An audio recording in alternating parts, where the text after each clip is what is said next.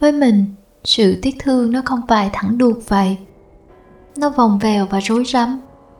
Có những ngày mình ổn, sự tiếc thương ở trong mình rất nhẹ nhàng. Nhưng cũng có những khoảnh khắc như ngày hôm nay. Chỉ cần nhìn thấy một bài viết, một món đồ, một câu nói cười nhớ, thì sự tiếc thương trong mình vùng dậy. Mình vẫn đau như cái ngày mình nhận được tin dữ về bạn.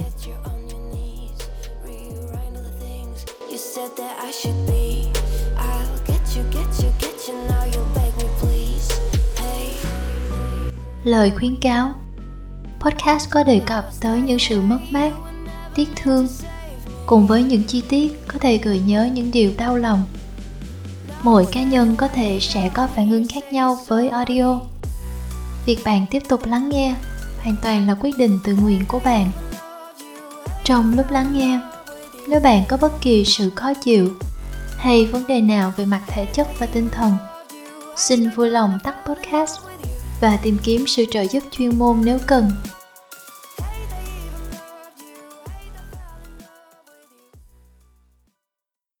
Chào bạn, mình là nu. Cho những ai đang nghe mình lần đầu, đây là nơi mình lưu giữ lại những trải nghiệm sống, kiến thức và các câu chuyện vụn vặt của bản thân trong những năm thanh xuân cảm ơn bạn đã ghé thăm một góc nhà trên mạng xã hội của mình. Cho những ai đã nghe mình thật lâu, cảm ơn bạn vì đã luôn yêu thương, kiên nhẫn lắng nghe và chờ đợi mình cho đến tận bây giờ. Sau hơn 4 tháng gần như lặng mất tâm, kể từ số Nu Radio 17 Nhớ gì người đã quên mình? Sau những biến động trong đời sống xảy ra của năm 2023 hay gần nhất là hai tháng vừa qua. Những ngày này, mình đang học cách là mình của hiện tại. Như từ đề podcast lần này, ta tìm mình trong những ngày vụn vỡ. Trước khi bước sang năm 2024 mình muốn chia sẻ với những thính giả đang nghe mình về việc mình đã đi tìm mình giữa những ngày vụn vỡ như thế nào. Mình muốn kể cho bạn nghe về những ngày mình lên bờ và sống. Về trải nghiệm của mình với grief. Sự tiếc thương. Sự để tan cho những người đã mất đi. Và cả cho những sự kiện. Những đoạn đời của bản thân đã qua.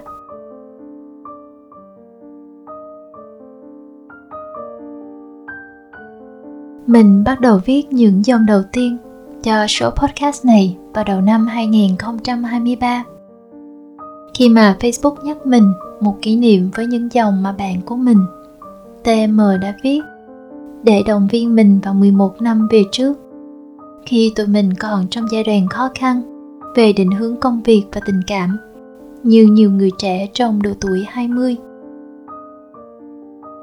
khoảnh khắc facebook nhắc mình về bài viết đó của tm mình đã ước có thể nhắn tin chia sẻ ký ức đó với bạn. Mình đã ước có thể gửi cho bạn một dòng rằng mi yêu giờ thì khổ tận cam lai rồi nè. Hai đứa mình đều tràn ngập những tình yêu luôn ở lại rồi hen. Khoảnh khắc facebook nhắc mình về bài viết đó của tm bạn mình đã khiến mình rơi nước mắt. Dù tới tận bây giờ đã là 3 năm 2 tháng kể từ ngày bạn mất đi. Lúc đó, mình lại một lần nữa thấm thía câu nói. Sự tiếc thương không phải là một đường thẳng và càng không có hạn kỳ. Người ta hay nói về năm hay bảy giai đoạn của sự tiếc thương như là giai đoạn phủ nhận, mặc cả, phẫn nộ, tuyệt vọng rồi chấp nhận như thể chỉ cần vượt qua một giai đoạn là sẽ tiếp tục tiến lên về phía trước cho tới giai đoạn chấp nhận là sẽ xong hành trình và chúng ta sẽ không bao giờ phải tiếc thương như vậy nữa. Với riêng trải nghiệm của mình, cùng với những gì mình đọc được trong nhiều quyển sách viết về sự tiếc thương, thì sự tiếc thương nó không thẳng đuột như vậy. Nó cũng chẳng có hạn kỳ. Nó là một điều có thể theo mỗi người chúng ta đến hết cuộc đời này. Tiếc thương thì vòng vèo và rối rắm. Có những ngày mình ổn sự tiếc thương ở trong mình rất nhẹ nhàng. Nhưng cũng có những khoảnh khắc như ngày hôm nay. Chỉ cần nhìn thấy một bài viết, một món đồ, một câu nói gợi nhớ, thì sự tiếc thương trong mình vùng dậy mãnh liệt. Mình vẫn đau, như cái ngày mình nhận được tin dữ về bạn.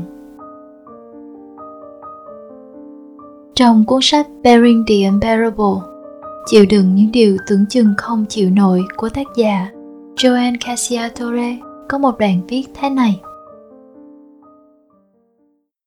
Cái giá vô hình khổng lồ mà chúng ta phải trả cho sự ám ảnh không ngừng về hạnh phúc trong đời sống này của nhân loại là có khi chúng ta mất dần đi khả năng và dũng khí để dám tỏ ra yếu đuối. Thế là ta bỏ qua một bên sự kết nối với bản ngã, với người khác, với thế giới tự nhiên xung quanh và đặc biệt là ta mất đi. Sự kết nối với quá trình tiếc thương đầy chân thật và chính đáng của bản thân. Joanne cũng đã khẳng định mối quan hệ giữa tình yêu và sự tiếc thương. Rằng chúng ta không đi qua tiếc thương mà không có tình yêu. Cũng như chúng ta không thể trải qua tình yêu mà không có mất mát. Sự tiếc thương cũng như tình yêu lấp đầy khoảng trống giữa người và người. Đi qua không gian và thời gian, truyền từ thế hệ này sang thế hệ khác. Sự tiếc thương cũng như tình yêu là một sự gợi mở. Vậy mà, chúng ta thường hoan nghênh khi tình yêu gõ cửa và trốn chạy tiếc thương như là một điều gì đó khủng khiếp, đầy sợ hãi.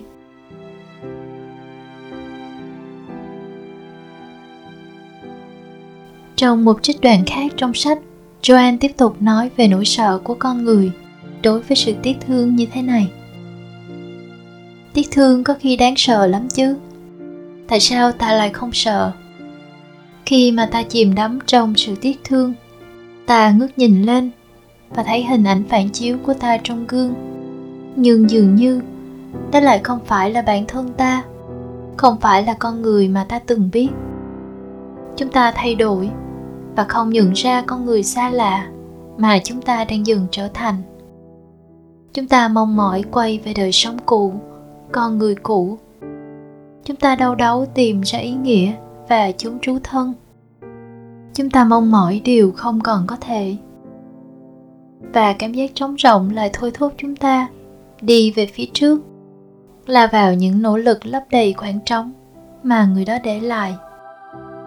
Đó là một cách mà chúng ta dùng hết sự sao nhãn này tới sự sao nhãn khác để cảm thấy lòng mình thôi rỗng không.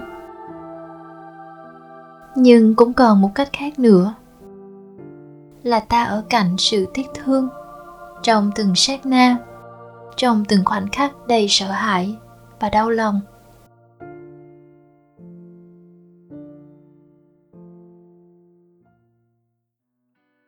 Một điều nữa mà joanne cũng nói trong sách, đó là về quyền của những người đang tiếc thương cho sự mất mát của họ.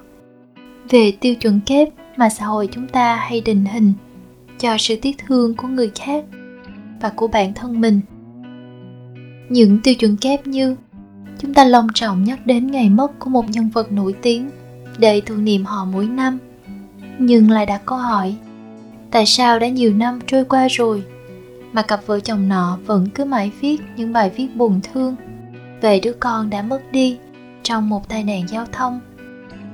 Những tiêu chuẩn kép có khi là áp lực, làm người đang tiếc thương đè nén và giấu kín sự tiếc thương đang diễn ra, làm cho họ cảm thấy rằng đã bằng ấy thời gian trôi qua mà họ vẫn không khá lên, thì có thể đó là lỗi của bản thân họ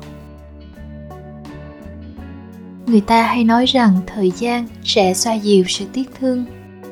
Nhưng sự xoa dịu không có nghĩa là sẽ không còn tiếc thương nữa.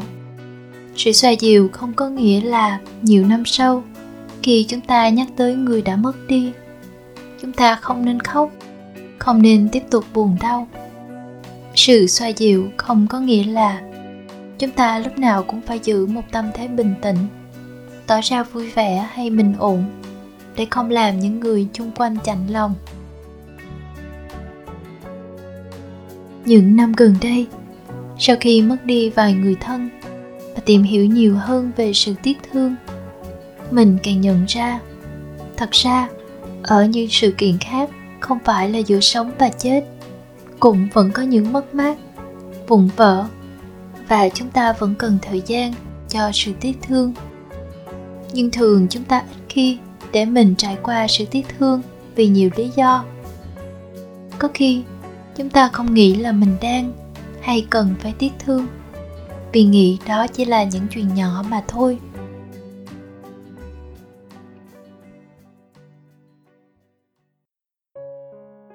Trong một bài viết về sự tiếc thương trên website của mình, eleanor haley có chia sẻ như thế này. Thường chúng ta hay nghĩ câu trả lời cho câu hỏi tôi là ai theo một sự cố định nhưng thật ra tính cách của chúng ta phát triển và thích nghi theo thời gian như cách mà cơ thể sinh học của chúng ta thay đổi. Chúng ta sống với bản thân mình 24 trên 7 nên chúng ta thường không thấy những sự thay đổi vì chúng diễn ra chậm rãi từng chút một. Khi chúng ta lùi lại và nhìn nhận, có khi những thay đổi này không ảnh hưởng tới chúng ta. Vì chúng ta thích nghi và điều chỉnh bản thân mình rất dễ dàng. Chỉ thỉnh thoảng, khi cuộc đời ta có những thay đổi lớn lao, như từ giả đời độc thân, trở thành một người cha, người mẹ, mất đi một người thân, mất đi một chỗ dựa, chia tay người bạn đồng hành trong cuộc đời với mình, hay được chẩn đoán mắc bệnh hiểm nghèo thì những thay đổi đó có thể phá vỡ cảm giác chắc chắn. Về việc tìm ra câu trả lời, tôi thật sự là ai trong chúng ta?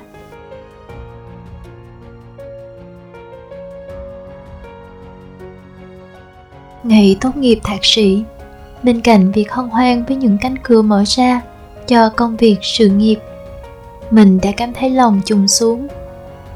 Nhưng lúc đó, mình đã gạt cảm giác đó qua một bên nhưng có đôi lúc khi chạy xe ngang qua, nhìn thấy các bạn sinh viên trong các khuôn viên trường đại học, mình nhận ra là à mình chưa bao giờ thật sự để dành khoảng thời gian cho bản thân để tiếc thương một sự thật là mình sẽ không còn đi học nữa. Hay nếu mình có quay lại ngồi ở trên ghế giảng đường, thì cũng không bao giờ là cái cảm giác cũ với những lớp học bạn bè và thầy cô ở những tháng ngày tuổi trẻ. Giữa những tháng ngày chuẩn bị cho sự kiện hạnh phúc của đời mình là kết hôn với người mình yêu, cũng đã có những lúc mình hốt hoảng. Không phải là sự bất an, không biết mình có hòa hợp với người bạn đời của mình hay không, mà nó là cảm giác mình sẽ không bao giờ còn là một người độc thân nữa, trừ phi có biến cố gì đó to lớn xảy ra. Cảm giác đó, mình càng thấm thía hơn trong những chuyến đi, mà vì lý do nào đó, mình không đi cùng chồng. Nó rất khác những chuyến đi của một thời, mình thật sự độc thân và một mình. Sau khi kết hôn, mình đi một mình, nhưng vẫn nghĩ và chia sẻ về hành trình của mình với chồng. Cả những niềm mong chờ rằng tụi mình sẽ quay trở lại cùng nhau để tiếp tục một hành trình mới. Nó rất khác cái cảm giác ngày xưa khi mình độc thân, một mình đặt vé, lên xe đi tới một nơi xa lạ và không biết điều gì đang chờ đón mình phía trước. Ngay cả trong hành trình sáng tạo của bản thân, hay cụ thể hơn là trong việc làm radio và podcast như thế này có lúc mình thấy khủng hoảng về phong cách, sự suy nghĩ và định hướng của bản thân, khi cảm giác nó không còn giống như ngày xưa nữa. Có lúc mình vùng vẫy, có lúc mình thả lỏng, không đấu tranh với cảm giác đó và làm theo những gì mình thích khi có cảm hứng trong hiện tại. Rồi có lúc mình lại bơi ngược dòng vì tác động bên ngoài và cả sự đấu tranh của bản thân bên trong càng nhìn lại, mình lại càng thấy rằng mình đang tiếc thương con người mình của những năm 20 hồi đó. Mình đã có lúc từ chối chấp nhận rằng mình đã khác ngày xưa rất nhiều mình thỉnh thoảng vẫn hay thương lượng rằng một lúc nào hoài niệm, hãy cho mình có thể trở lại dòng cảm xúc miên man của ngày xưa để rồi có một hôm, mình tự viết cho mình mình gửi cho mình nù của những ngày xưa cũ. Mình viết hết ra, rồi mình xé đi. Như cái cách mà người ta đốt điếu văn cho những người đã khuất. Mình biết, ngay tới tận bây giờ, mình vẫn trong sự tiếc thương một khoảng trời rực rỡ của nhiều thái cực. Khi mà tâm hồn mình bây giờ, khoảng trời đó đã nhiều hơn sự an tĩnh.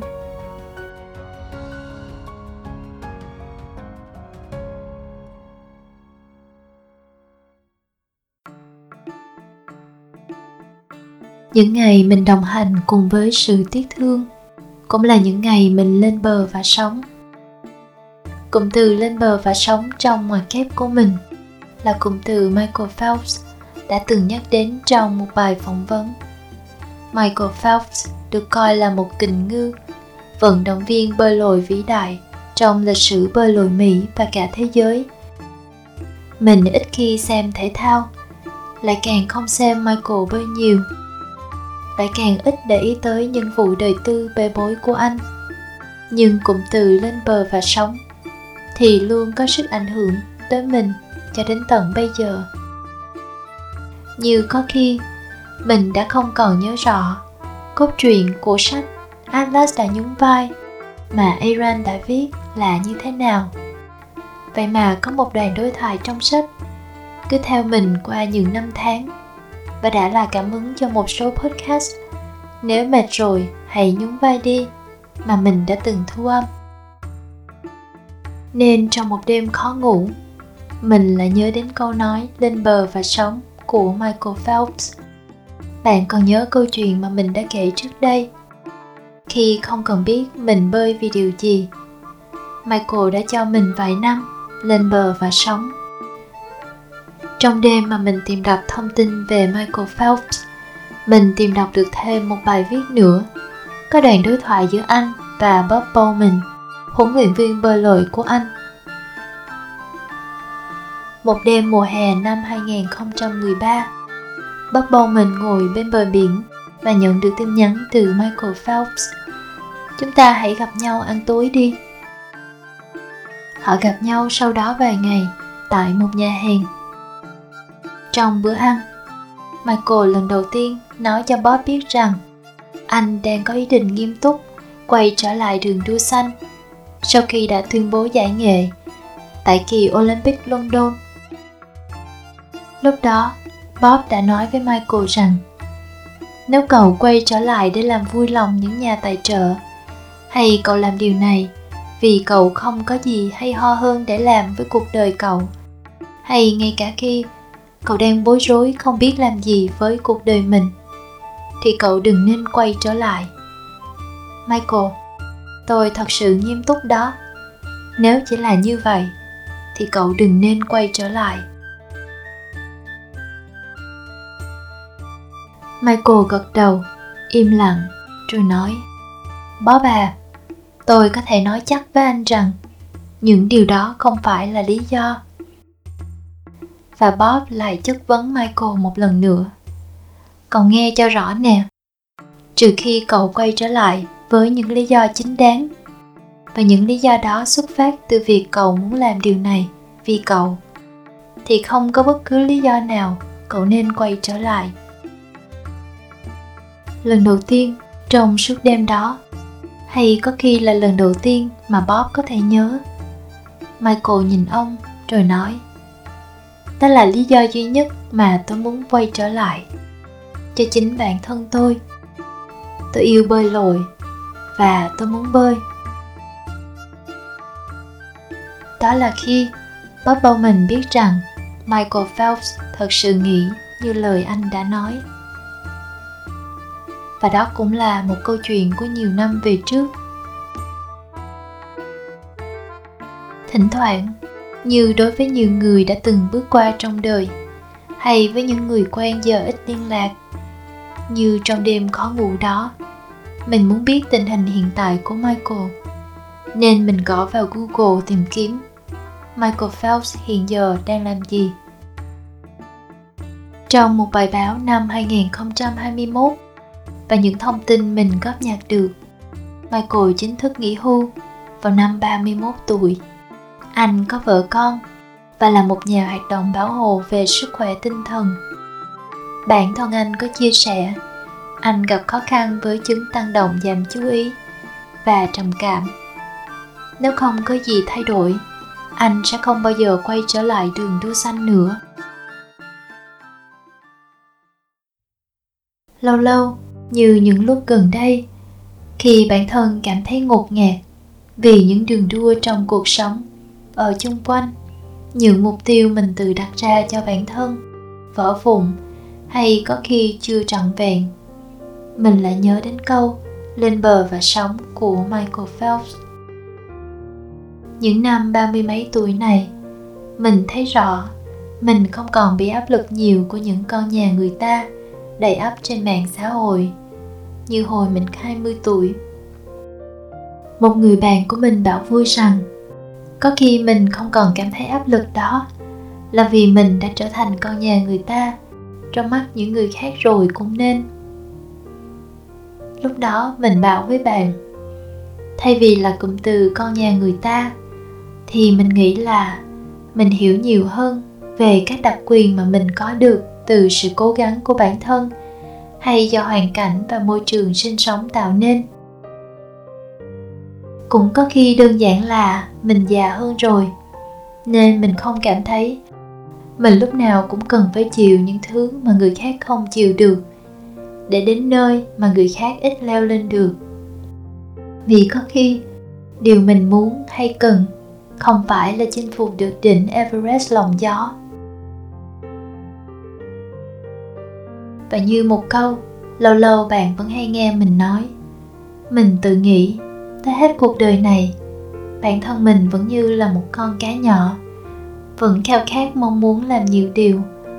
Đôi khi vẫn chưa thấy hài lòng, vẫn ngày nào cũng đấu tranh với sự trì hoãn và xáo trộn nội tâm. Giữa hành trình, ta đi tìm mình trong những ngày vụn vỡ. Cảm ơn bạn đã lắng nghe đến cuối những dòng rối rắm của mình trong podcast của lần trở lại này mình luôn chờ đọc những chia sẻ câu chuyện. Và có khi là một lời nhắn vu vơ. Trong những lúc bạn cảm thấy cô đơn mệt mỏi tại nudapradio.gmail.com hoặc là bạn cũng có thể nhắn tin cho mình qua Facebook hay Instagram Nudap Radio. Nếu bạn cảm thấy được chia sẻ, hy vọng bạn có thể đăng ký theo dõi, ấn nút chuông cập nhật nội dung mới, like yêu thích và lan tỏa Nudap Radio tới thêm cho nhiều người biết nữa. Hẹn gặp lại bạn trong một số podcast, audio hay radio tiếp theo. Lần tới, tụi mình lại cùng nhau sống chậm đi giữa thời đại số.